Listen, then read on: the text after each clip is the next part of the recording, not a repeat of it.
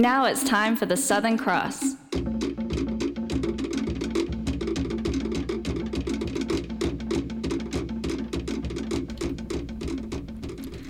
Welcome back to Southern Cross. With me today is Pacific Media Centre Director Professor David Robie. And 30 years ago, uh, he was an environmental journalist on board the Rainbow Warrior, which was the Greenpeace flagship that was bombed by French secret agents on the 10th of July in 1985. So he was on board for almost 11 weeks and joined the Greenpeace campaigners in the Marshall Islands to rescue the Rongelap Islanders from the legacy of US nuclear tests. He wrote a book about this last voyage, Eyes of Fire, which has been published in several countries. And today he'll share some of his reflections and also discuss the latest happenings around the Pacific. So why don't you begin by telling me how you came about to be on board uh, the ship? Well, in those days, I was um, a freelance uh, journalist um, and specialising in uh, environmental issues around the Pacific. And uh, when the uh, Rainbow Warrior, that was the first, like it was fitted out, especially as a sailing vessel, although it had been a fishing uh, uh, trawler pr- prior to that, was fitted out in Jacksonville, Florida, um, for for this massive voyage around the Pacific to mm. really highlight nuclear testing and so on. And Greenpeace in those days was just a tiny little organisation. That Greenpeace New Zealand, you mm. know, they were in Nagle House, and uh, there's only a handful of uh, volunteers working, and Elaine Shaw was the coordinator at that time. And she said, "Oh, look, we really need to have a New Zealand journo, you know, someone from the New Zealand, Pacific, uh, Australia, Southern Hemisphere perspective on what's happening." And there were about six journos um, on board, but I was the only one that actually came came from uh, this mm. part of the world. And I was freelance. I wrote a, a weekly column for the uh, Herald, and I had um, outlets in the media right across the uh, region. Mm. But it was a tremendous challenge. Yeah. How how did you find this experience in terms of you personally? Oh, I think it's the most moving experience uh, and most emotional experience I've ever had as a, as a journalist. Uh, um, you know, one of the things that uh, because of the bombing and so on, was, this was very much overshadowed in New Zealand. So very much the media concentrated on the dastardly uh, act of the uh, French uh, state terrorists sort of bombing mm. the ship right here in front of our noses in the Auckland Harbour. But I, I was on board for that voyage to the Marshall Islands and the Rongelap Islanders.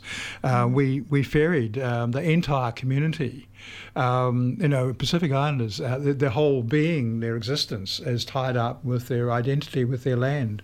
And so for this whole community to decide that they were going to leave Rongelap Atoll was quite extraordinary in itself. But they, they had a legacy of being uh, dusted by radioactive fallout mm-hmm. um, from 1954 uh, from the US uh, tests. And ever since then, they'd had um, uh, problems, thyroid cancers, and a whole series, legacy of, you know, know, illnesses and that sort of thing.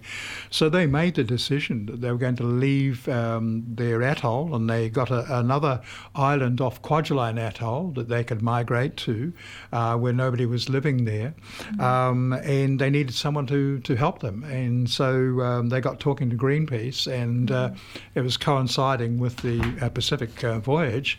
Um, so Greenpeace said, "Okay, okay, we'll, we'll, help help you." But it was a tremendously emotional, moving mm. experience for all of us because, um, you know, arriving on this island and realizing uh, they still had meetings, although they'd decided they had to have further meetings for people, mm. um, and then they dismantled their whole village, and uh, mm. the only thing uh, left that was standing was the church.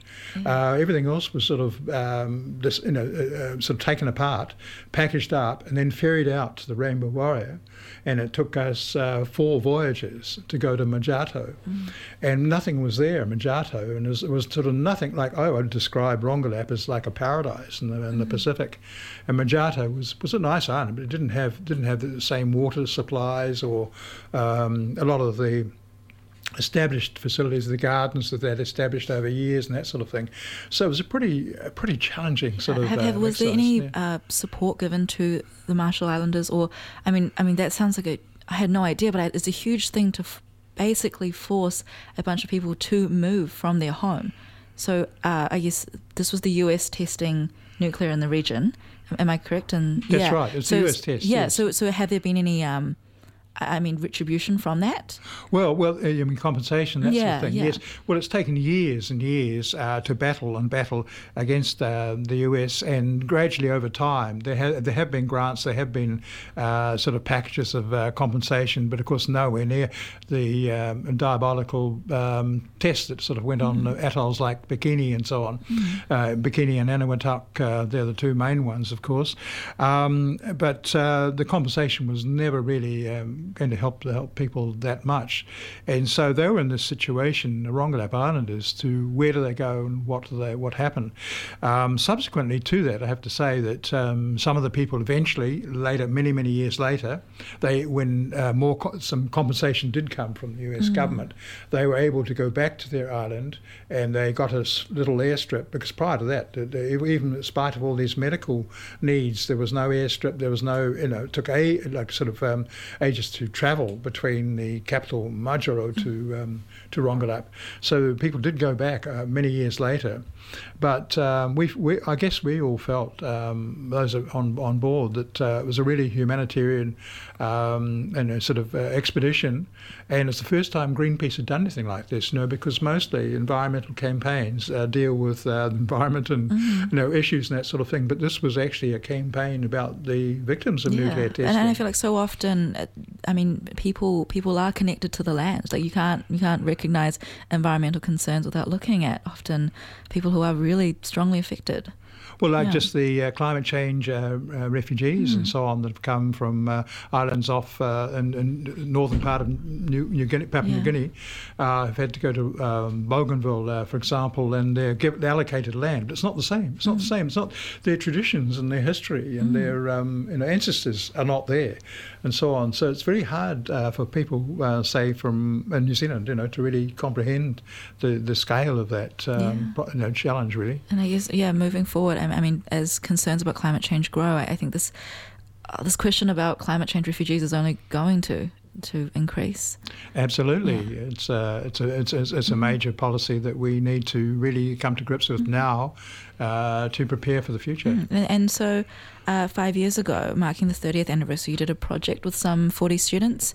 And so, what, what did what did they do, and kind of what did you guys learn from that? Well, I think one of the best ways to learn journalism is you know is by doing it on big scales, projects uh, where, which more or less simulates what actually happens in a media organisation, rather than um, individual little um, projects that um, they're they're good for preparing sort of um, practice and that sort of thing. Um, but we've done a number of really um, uh, quite tremendous projects at, at AUT. But this one, this one was to mark the 30th anniversary of the Rainbow Warrior bombing. We um, we got together two lots of students. Uh, there was the, the journalism students were given assignment of uh, preparing a small news story of about two and a half minutes or so on a range of uh, topics. We gave them some um, you know sort of uh, suggestions to start off with, but uh, basically uh, uh, there are two people crews, um, and uh, one one is a producer and one uh, the reporter, uh, and they were to pick their topics and uh, go out and do their research and uh, do the story. Um, then we also had another team of radio uh, students, and their their task was to do a series of uh, set interviews uh, in the studio and set the studio up, and they were about roughly about twenty minute interviews. so it's extraordinary sort of archive, yeah. uh, oral history really, because a lot of the people that they interviewed were at the time of the Rainbow Warrior bombing, uh, different roles either with Greenpeace or people investigating whatever, um, and so those are all oral histories because you know people are passing on and uh, no longer there. Yeah, because of timing, we'll we'll move on to the second uh, thing to talk about. If that's all right today, I um, just wanted to make sure that we, we cover it. But let's move to the Papua New Guinea. Um, and so last week we touched about the the death um, of a 19 year old woman from domestic violence, and so this week we we've seen. Um, a lot of developments from then. So why don't you, uh, Leah, tell me about what kind of has developed from that? Yeah, yeah. Thanks uh, for that. Yes. So, um, uh, Jenelyn uh, Kennedy. I mean, uh, she's. I mean, it's terrible tragedy, um, but she's actually sort of become a catalyst in a way. Uh, there've been many, many, many cases like this over the years, but somehow, because she was a young uh, very beautiful young lady. Um, she um, was a mother of two and so on, and it sort of seemed to galvanize the nation, you know, th- uh, thinking that we can't have this happening anymore. And so there were massive um, uh, protests, um, or, or, rather, the peaceful demonstrations, and where most people dressed in black to, to mark this tragedy last Thursday. Um, and uh, there've uh, been a number of uh, high-profile um, people in uh, Papua New Guinea have come out uh, publicly and said, you know, we have to change laws and that sort of thing. Um, and so there's tremendous uh, movement for, for for change, and a lot of commentators are saying perhaps this is it. This is the real breakthrough, mm-hmm. um, and and there will be changes. There will be you know there will be differences. But I, you know the process of this has been uh, a lot of um, reports around the whole issue, and there's uh, research. Um, Fiona, uh, Dr. Fiona Hukula from the uh, uh, National Research Institute, and she's also an advocate. Uh, been an advocate for a number of years about um, um, gender-based violence, mm-hmm. and she came out with research and it was rather ex- extraordinary and rather frightening, as, as she sort of said as well, that uh, she found that uh, 50, 56% of women aged 15 to 49 in Papua New Guinea have experienced physical violence around the age of 15 or mm. thereabouts, and 28% have experienced sexual violence. Uh, and also, she found in her research that uh, not what we'd expect but um, the women that have been exper- experienced this violence most of all are those in um, educated families, um, and so their partners um, well educated and that mm-hmm. sort of thing. Mm-hmm. So she found that particularly quite quite a shocking result of her yeah. research. Mm, I think it, uh, I mean uh, it's a big it's a big complicated question. I, I, think the way violence permeates and and particularly uh, it's it's there's no one solution to it really. Um, yeah, and so finally for today, um, I thought we'd end with talking about you recently had a YouTube webinar and a bit of a challenging um, webinar um, with the senior Indonesia government official uh, about uh, free access for journalists in West Papua. So, what was that about? Oh yes, yes. Well, that was that was really quite interesting. Um, so this was organised by a um, newspaper in um, in West Papua, a Papua newspaper um, uh, called um, uh, Jubi, tabloid Jubi. Uh, and they've been lately, as, as a result of the um, COVID 19 uh, uh, you know, sort of crisis, they've actually been organising a few of these uh, webinars and having uh, people together. This was the first one they actually did in English, mm. and they invited me to speak. And I thought I was actually just going to be speaking for you know a group of uh, journalists, and we were sort of talking about like-minded sort of um, ideas and that sort of thing. But they got a high-powered um, foreign affairs, in fact, head of the European division, but he's actually uh, one who's been responsible for uh, giving visas, which is very mm. rare, for, uh, in fact, uh, for journalists uh, going to um, West Papua. And so we had a very divergent view of yeah. what was happening. He said, "Oh no, it's, it's very easy. You can just go to go to West Papua, but it, that's not the experience. It is simply not the experience right. that so, journalists have found. So They've only allowed. He, he, came up with some statistics. Um, I think it's sort of 55. I think it was that he said that they've been allowed since President Widodo Widodo mm. announced a new policy of uh, uh, relaxed uh, approach for journalists to get into mm. West Papua. Uh, but in fact, none of those come from Australia and New Zealand, except, uh, or the Pacific, except um, in 2015 when the policy was announced, we had a Māori television team and also RNZ team mm. went there uh, and did some good stories. And, and not only on human rights, they actually sort of did some really broad coverage and so on as well, yeah. which shows what can be done if journalists are actually allowed uh, with uh, entry, but there haven't been any since.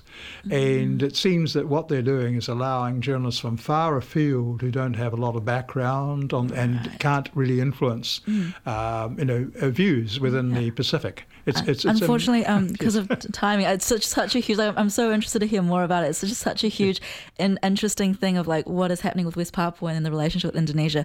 Um, because of timing, we don't have that space for it today. But you can definitely read more about it on the um, Asia Pacific report um, on the Pacific Media uh, Center. And yeah, definitely thank you for coming in today, David.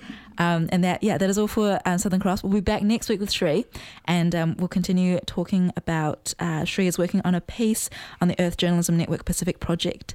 Um, so that is all for today. That was the Southern Cross.